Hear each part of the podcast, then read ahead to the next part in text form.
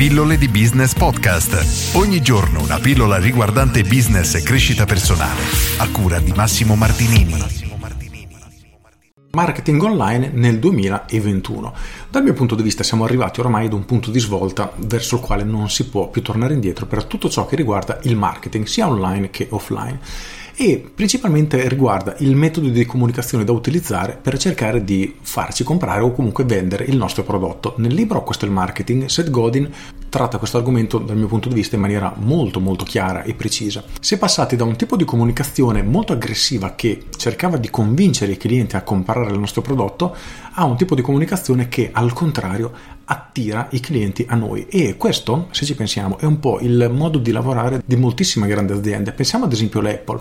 L'Apple non farà mai un tipo di pubblicità, di comunicazione dove c'è scritto vieni da noi, compra il nostro iPhone al contrario, ha un tipo di marketing, un tipo di comunicazione che attrae i clienti a sé e sono i clienti a voler comprare e a presentarsi dalla Apple. Per spiegarla in maniera banale, possiamo dire che l'era dei venditori porta a porta sta piano piano declinando, sta andando sempre più a scomparire. Questo perché le persone non hanno più voglia di dedicare attenzioni a qualcuno che cerca di vendergli qualcosa. Le persone adorano comprare ma odiano farsi vendere qualcosa. Quindi la direzione verso la quale stiamo andando è proprio di questo tipo, quindi cercare di diventare delle calamite per i nostri potenziali clienti rispetto che a convincerle ad acquistare da noi. Immaginiamo il classico venditore di enciclopedie, che è il venditore che è diciamo il venditore per eccellenza che si utilizza negli esempi, quei classici venditori che ti entravano in casa e finché non uscivano con il contratto firmato, veramente dovevi mandarli fuori a calci per riuscire a liberarti di loro.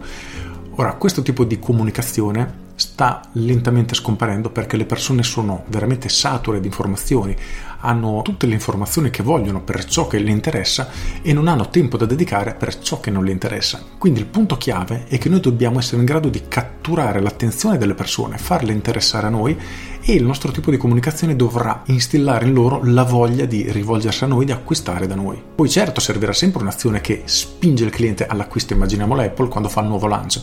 Ci sono persone che dormono la notte fuori dagli Apple Store col sacco a pelo perché vogliono immediatamente questo prodotto, quindi di fatto quella è una vendita, anche se non nella maniera viene da noi a comprare, il concetto è proprio questo. Domani esce il nuovo iPhone e sottointeso significa che da domani potete venire ad acquistare, quindi di fatto è effettivamente una vendita, però togliendo i momenti del lancio, tutto ciò che viene fatto è un tipo di marketing e di comunicazione che lega il cliente al brand in questo caso e li invoglia a scegliere loro rispetto ai propri concorrenti. E questo per quanto possa sembrare una cosa astratta e applicabile solo per grandi marchi, in realtà si applica a qualunque tipo di business ed è ancora più forte nei business tradizionali. Io faccio spesso l'esempio dei parrucchieri e di mia mamma che sono 40 anni che va dallo stesso parrucchiere e io credo che sia impossibile che lei cambi parrucchiere perché ha creato una relazione così forte con il suo parrucchiere di fiducia e tutto lo staff che non la porterà mai a cambiare e ogni volta che mia mamma deve andare dal parrucchiere andrà sempre da lui. In questo caso quello che possiamo chiamare marketing di questo parrucchiere non è stato altro che creare una relazione molto forte, una relazione personale effettivamente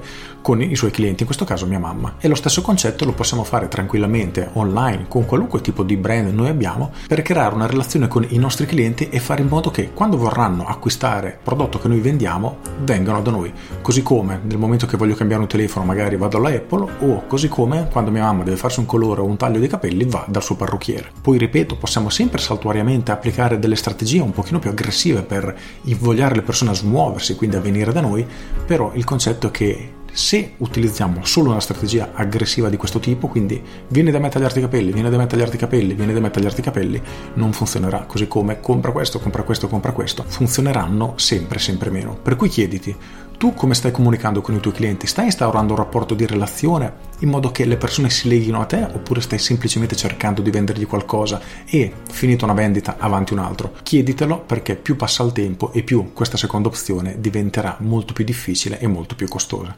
Con questo è tutto, io sono Massimo Martinini e ci sentiamo domani. Ciao!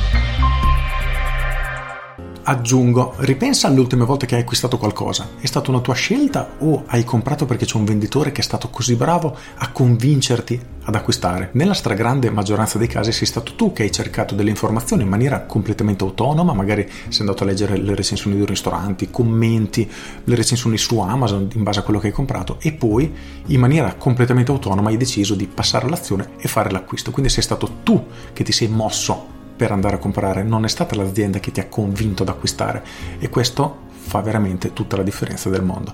Con questo è tutto davvero e ti saluto. Ciao!